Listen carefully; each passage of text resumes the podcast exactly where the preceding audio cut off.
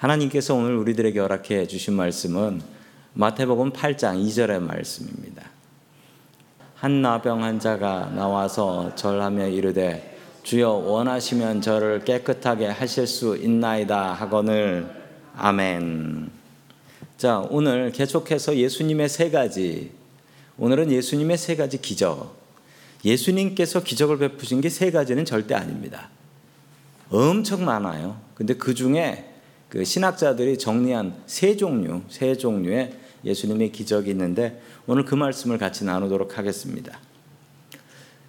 아, 세상에 기적을 기적을 이룰 수 있다라는 사람들이 여러 사람들이 있습니다. 예. 북한의 김일성은 축지법을 썼다라고 합니다.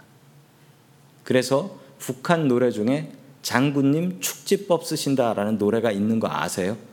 예. 장군님 축지법 쓰신다라는 노래가 있어요. 예. 그런데 그의 아들 김정일도 축지법을 쓴다라고 합니다. 근데 이거 북한 사람들이 믿어요. 믿어요. 근데 그걸 깨는 게 그 아들 아들 김정은이 얼마 전에 얼마 전에 그 신문에 기사를 냈어요. 우리 할아버지와 아버지는 축지법을 쓰지 않으셨다라고. 나도 안 쓴다. 뭐 그렇게 나왔더라고요. 근데 북한 사람들이 이걸 믿어요. 노래를 부르면서. 이걸 어떻게 믿을 수가 있죠? 사람이 뭐 축지법을 쓰고 다닌다고 하는데. 뭐 축지법 쓰고 다니면 비행기는 왜 타고 다니는지 모르겠어요. 성경에 수많은 기적들이 나옵니다. 이건 믿으십니까? 안 믿는 분들도 있고 또 그냥 뭐 그렇다고 칩시다 그러고 넘어가시는 분들도 많고 성경에 너무나 많은 기적들이 나옵니다. 이게 복음을 전하는데 때로는 걸림돌이 돼요. 왜 그러냐면 전도를 하면 이런 얘기들을 듣고 나면 하는 소리가 야, 난 거짓말 같아가지고 못 믿겠다. 뭐 21세기에 뭐 이런 걸 믿냐. 예수쟁이들 다 미쳤구나. 이렇게 얘기하는 분들이 참 많아요. 성경에 기록된 이 기적들 때문에 전도하기 더 힘든 경우가 훨씬 더 많이 있습니다. 성경에 나오는 기적들을 어떻게 우리는 믿어야 할까요? 오늘 예수님의 세 가지 기적을 통해서 우리가 주님의 기적을 온전히 믿음으로 바라볼 수 있기를 주의 이름으로 축원합니다. 아멘. 첫 번째 하나님께서 우리들에게 주시는 말씀은 예수님께서는 병자들을 고치셨다라는 말씀입니다. 예수님께서는 병자들을 고치셨다. 어, 전에 제가 살던 집에 그 이웃에 살던 분이 계셨는데 그 사이비 이단을 믿으셨어요 한국에서. 그리고 자신의 젊은 시절을 무척 후회한다라고 이야기를 하셨어요. 그 이유 중에 하나가 그러면서 자기가 다녔던 그 사이비 이단에 대해서 막 비난을 하시더라고요. 한 번은 예배 때 걷지 못하는 사람이 와가지고 어, 간증을 했답니다. 걷지 못하는 사람이 내가 기, 걷지를 못했는데 아, 우리 교주님한테 기도를 받고 나니까 그러고 나니까 걸을 수 있게 되었다 라고 간증을 하고 나가면서 넘어져 가지고 다시는 못 걷게 됐대. 근데 그 간증을 들은 사람들이 야 우리 교주님 기도를 받고 안진뱅이가 일어났대 라고 알고 있대요. 근데 그게 아니라는 거죠.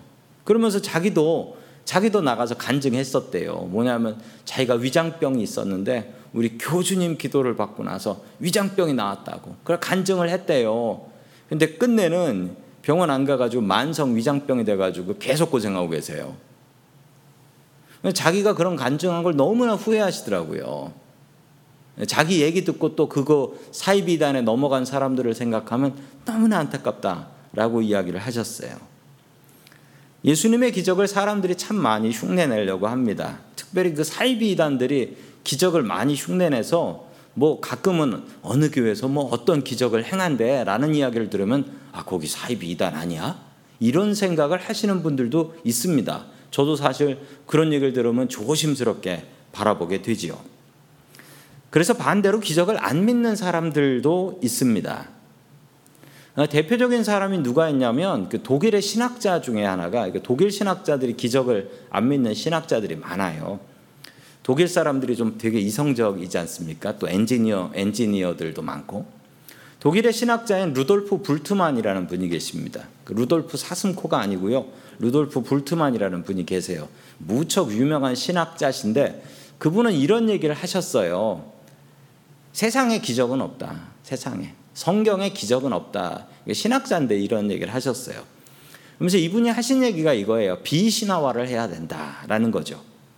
왜냐하면 2000년 전 사람들은 뭐 애지간한 신기한 것만 보면 아이고 신이 하셨네 기적이네 라고 외쳤다라는 겁니다. 실제로 뭐 원시인들 같은 사람들 아프리카에 있는 사람들이 그 희한한 걸 보면 뭐 총이라든지 뭐 자동차라든지 비행기라는 걸 보면 아이고 저건 신이나 하실 일이지 기적이지라고 이야기한다는 거죠. 그래서 성경에 성경의 메시지를 받아야지 성경에 있는 그 원시인들이 잘못 생각해서 신화와 신이 한 것처럼 신화화한 그 기적들은 다 빼고 성경을 이해해야 된다라고 얘기했던 분이에요. 저분은 이제 이렇게 설명을 하죠. 초대교회에서 이 기적들은 만들어낸 이야기다. 만들어낸 이야기다. 그렇게 생각을 했던 분이에요. 근데 제가 보면서 느끼는 건 아니 신학자가 이렇게 그럼 저분 예수 옳게 믿는 사람인가? 라는 염려가 드는 분이기도 해요. 너무나 엉뚱한 이야기지만 교회 다니시는 분들 중에 이렇게 예수 믿는 사람 많습니다. 예수님께서 수많은 병자들을 고치셨어요. 예수님께서 첫 번째로 하셨던 기적은 병든 사람들을 고치는 것이었습니다. 이게 가능한 이유가 있어요. 하나님께서 우리를 만드셨기 때문에 가능해요. 아니 그 말 한마디로 너 일어나라라고 하면 안진뱅이가 일어나고 나병 환자를 기도해 주니까 낫고 뭐 이게 가능하냐? 이거 과학적으로는 말도 안 되죠. 과학적으로는 이걸 어떻게 믿어요? 그런데 이게 가능한 이유가 있어요. 만드신 분이시기 때문에. 하나님께서 우리를 만드신 분이시기 때문에 만드신 분이 가장 잘 고치신다. 이거는 분명히 우리가 인정해야 됩니다. 어느 자동차 정비공, 아주 기술 좋은 자동차 정비공이 미국 사람이에요. 어, 미국 포드 자동차를 몰고 가다가 아, 차가 갑자기 길에서 선 거예요.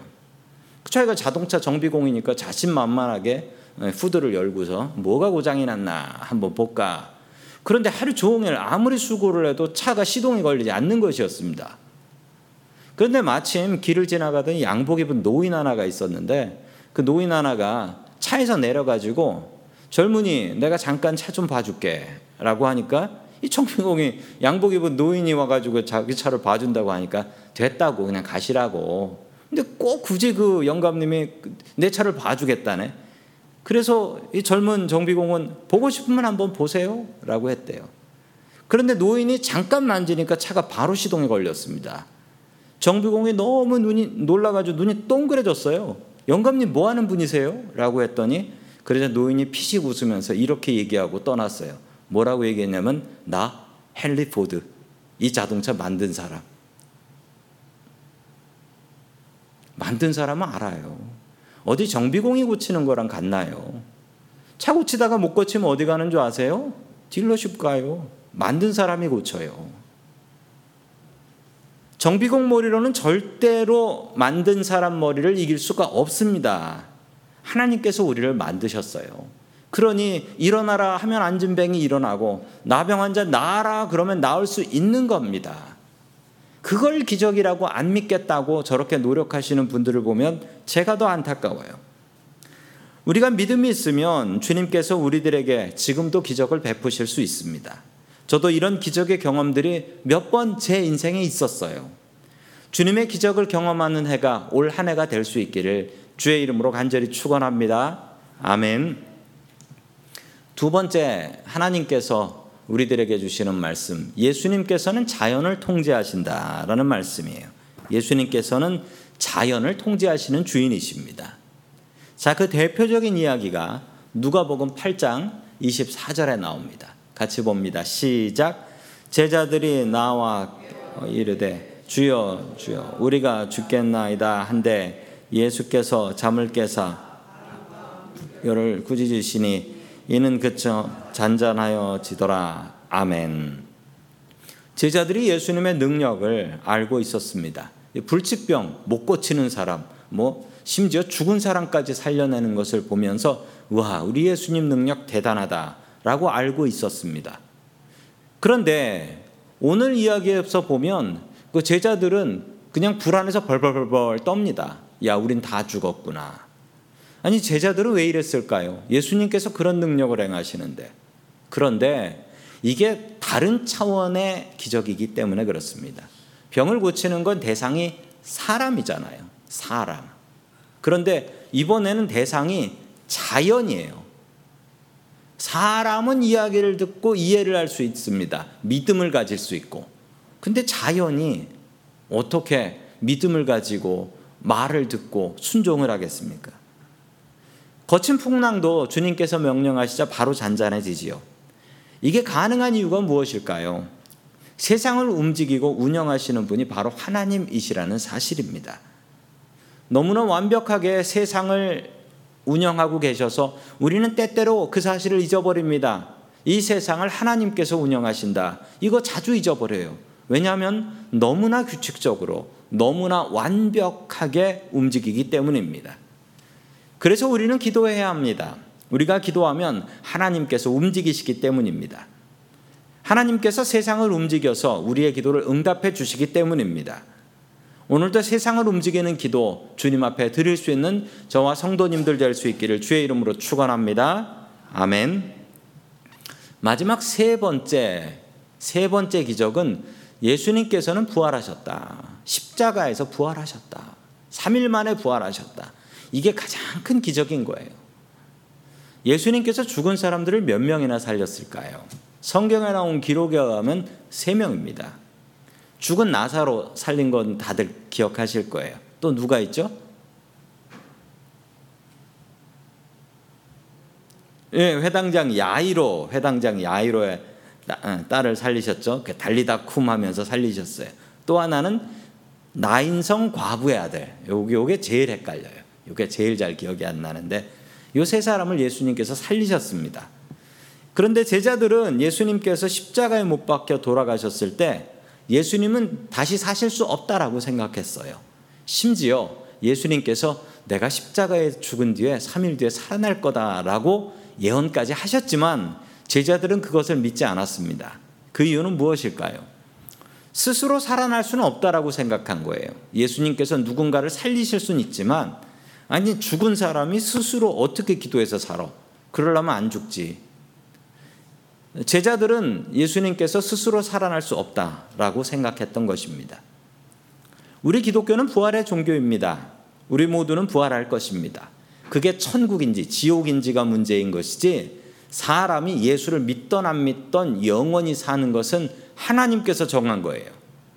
우리가 믿음을 갖고 살면 천국에서 영생하는 것이고 믿음 없이 예수 안 믿고 마음대로 살다가 죽으면 지옥에서 영생하는 거죠.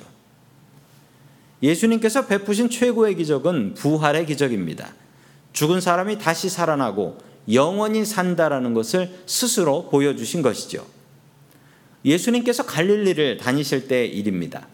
갑자기 나병 환자 하나가 예수님을 따라와 예수님 앞에 덥석 무릎을 꿇고 절을 했습니다. 그리고 이렇게 말을 했지요. 마태복음 8장 2절의 말씀입니다. 시작 한 나병 환자가 나와서 절하여 이르되 주여 원하시면 저를 깨끗하게 하실 수 있나이다 하거늘 아멘. 아, 이 나병 환자의 믿음이 정말 너무나 대단합니다. 이 나병 환자가 뭐라고 얘기했냐면 예수님께서 고치실 수 있는 능력, 기적을 베푸실 수 있는 능력은 너무나 많다 있다. 그건 의심하지도 않았어요. 그에게 믿음이 있었습니다. 그리고 이 나병 환자가 예수님께 하신 말은 원하시면 원하시면 누가 원하면 자신이 원하는 게 아니라 우리 예수님께서 원하시면 기적은 언제나 일어날 수 있습니다. 나병 환자 이 말 한마디에 예수님께서 그래 내 나병에서 놓여 자유롭게 되라 라고 선언해 주셨습니다. 성도 여러분, 우리는 기도할 때 이 나병 환자의 마음으로 기도해야 합니다. 주님께서 능력이 없으십니까? 기적을 행하실 능력은 분명히 있습니다. 그러나 중요한 것은 주님께서 원하셔야 이 기적이 일어날 수 있다라는 겁니다. 기적은 있습니다. 내 삶의 기적은 분명히 반드시 일어날 수 있습니다. 그러나 이것이 내 마음대로 이루어지는 것은 아닙니다. 주님께서 원하시면 내 삶의 기적은 분명히 일어날 수 있습니다. 기적은 항상 일어나는 것은 아닙니다. 그래서 우리는 더욱더 간절히 기도해야지요. 주님께서 원하시면 기적은 분명히 우리에게 일어납니다. 이 나병 환자의 마음으로 간절히 기적을 바라며 기도하는 저와 성도님들 될 수 있기를 주의 이름으로 간절히 축원합니다. 아멘. 다 함께 기도드리겠습니다. 우리의 삶의 기적을 베풀어 주시는 고마우신 하나님 아버지. 2000년 전 이 땅에 오셔서 병자들을 고쳐 주신 주님. 그 주님께서 지금 우리와 함께 하시며 우리의 모든 병을 고치시고 병든 마음을 고쳐 주시옵소서. 세상의 주인이 되시는 하나님 아버지. 지금 세상이 너무 심각하게 병들어 있습니다. 인간들의 욕심 때문에 망가진 세상을 주님 불쌍히 여겨 주시고 고쳐 주시옵소서. 부활의 주님, 우리에게 부활의 길을 열어 주시니 감사드립니다. 우리도 주님을 따라서 부활할 수 있게 도와주시옵소서. 주님께서 원하시면 기적을 베풀어 주실 줄로 믿습니다. 우리를 고쳐 주시옵소서. 삶의 기적이 되시는 예수 그리스도의 이름으로 기도드립니다. 아멘.